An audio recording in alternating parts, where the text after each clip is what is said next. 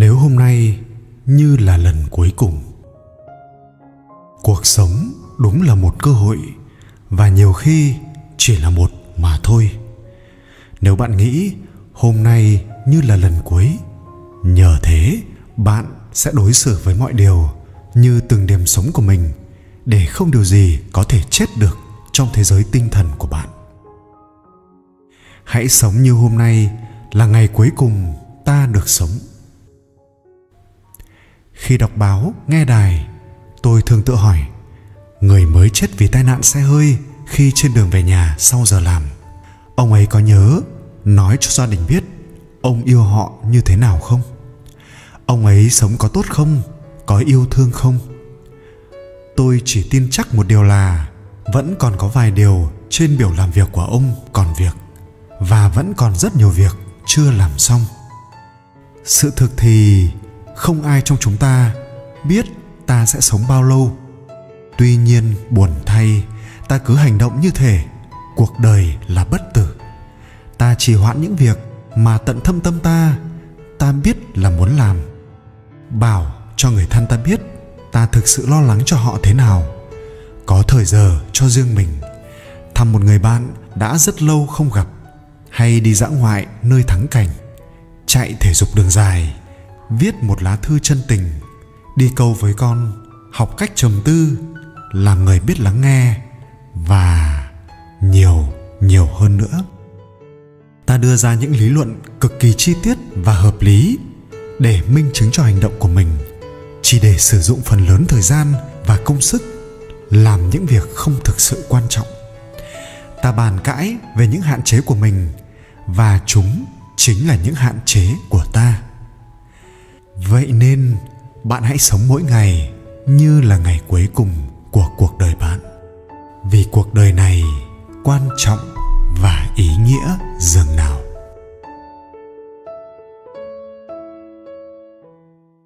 ba mươi câu nói ý nghĩa về cuộc sống mà nhất định bạn nên lắng nghe ít nhất một lần trong đời.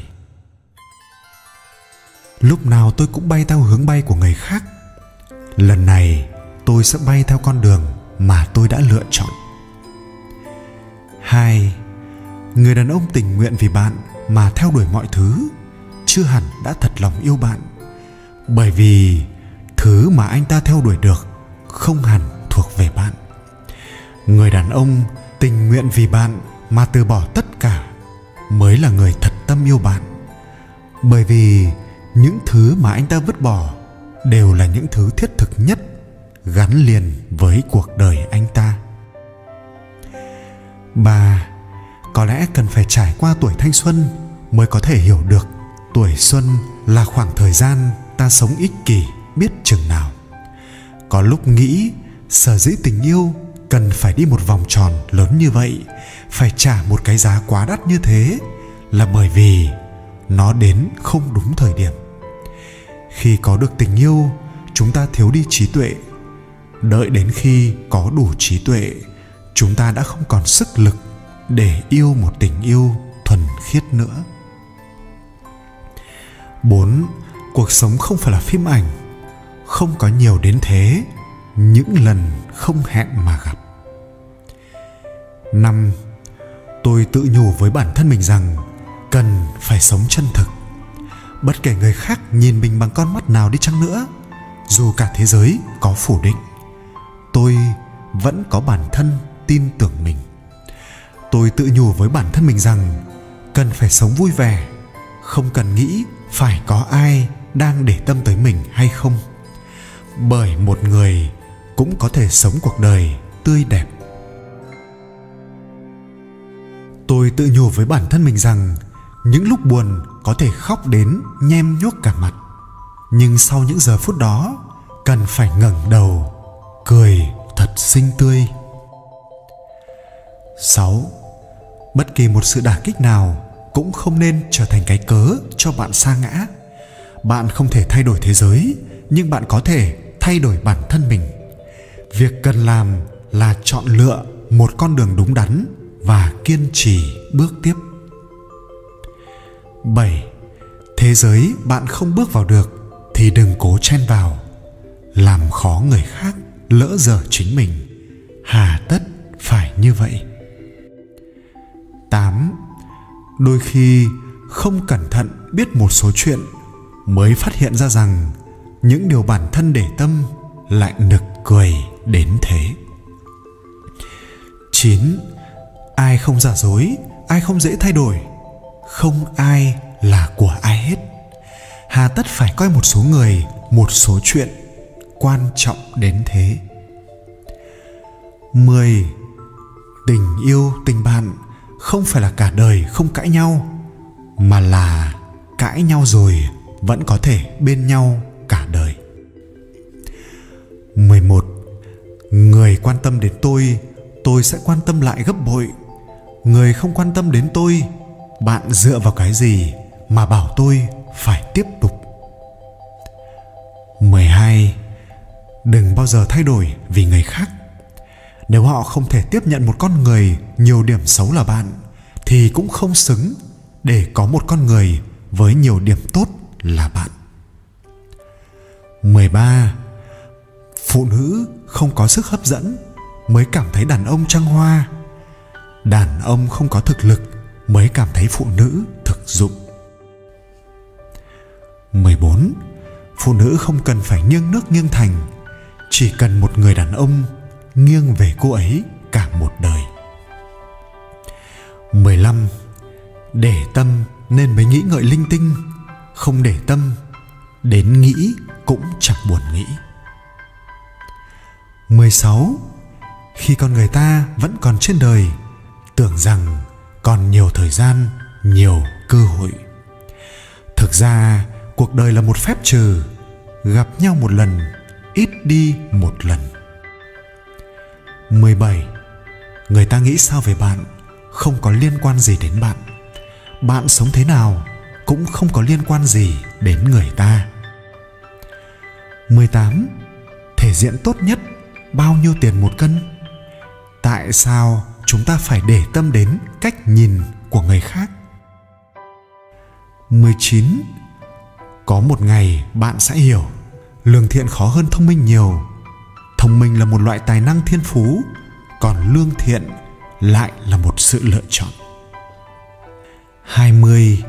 Không nghe không hỏi, không nhất định là đã quên, song chắc chắn là đã xa cách. Cả hai trầm lặng quá lâu, đến chủ động cũng cần phải có dũng khí. hai mươi mốt. Đừng nên dùng những lời tuyệt tình để làm tổn thương đến người mà bạn yêu vào những lúc tâm tình tồi tệ nhất. hai mươi hai. Mỗi người đều có cách sống của riêng mình. Chúng ta không cần phải ngưỡng mộ cuộc sống của người khác.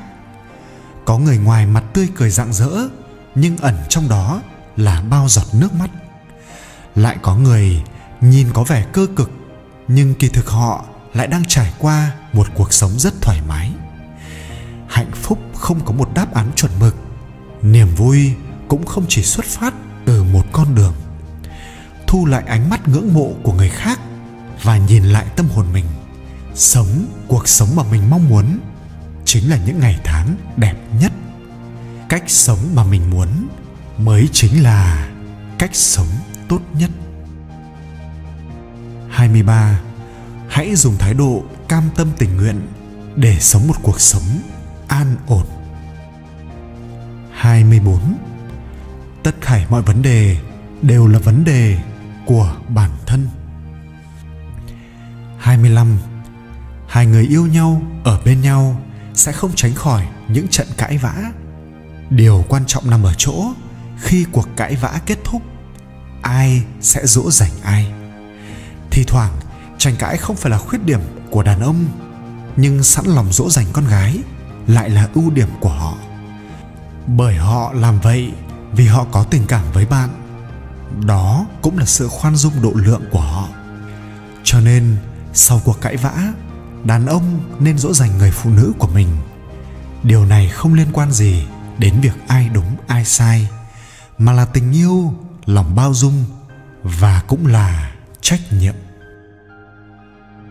hai mươi sáu. Có sinh sẽ có tử, song chỉ cần bạn vẫn đang có mặt trên đời này thì phải sống bằng cách tốt nhất. Có thể không có tình yêu, không có đồ hàng hiệu, song không thể không vui vẻ. hai mươi bảy. Họ tốt đến đâu không quan trọng, bởi những thứ đó thuộc về họ. Họ tốt với bạn thế nào mới là quan trọng, bởi những thứ đó thuộc về bạn. hai mươi tám. Thứ không cần, có tốt đến đâu cũng là rác. hai mươi chín. Nếu bạn không mù thì đừng dùng tai để hiểu tôi. ba mươi. Sự lợi hại thực sự không phải là bạn quen biết bao nhiêu người, mà là vào lúc bạn gặp hoạn nạn, có bao nhiêu người quen biết bạn. Những phiền não trong cuộc đời được gói gọn trong mười hai chữ: buông không được, nghĩ không thông, nhìn không thấu, quên không nổi.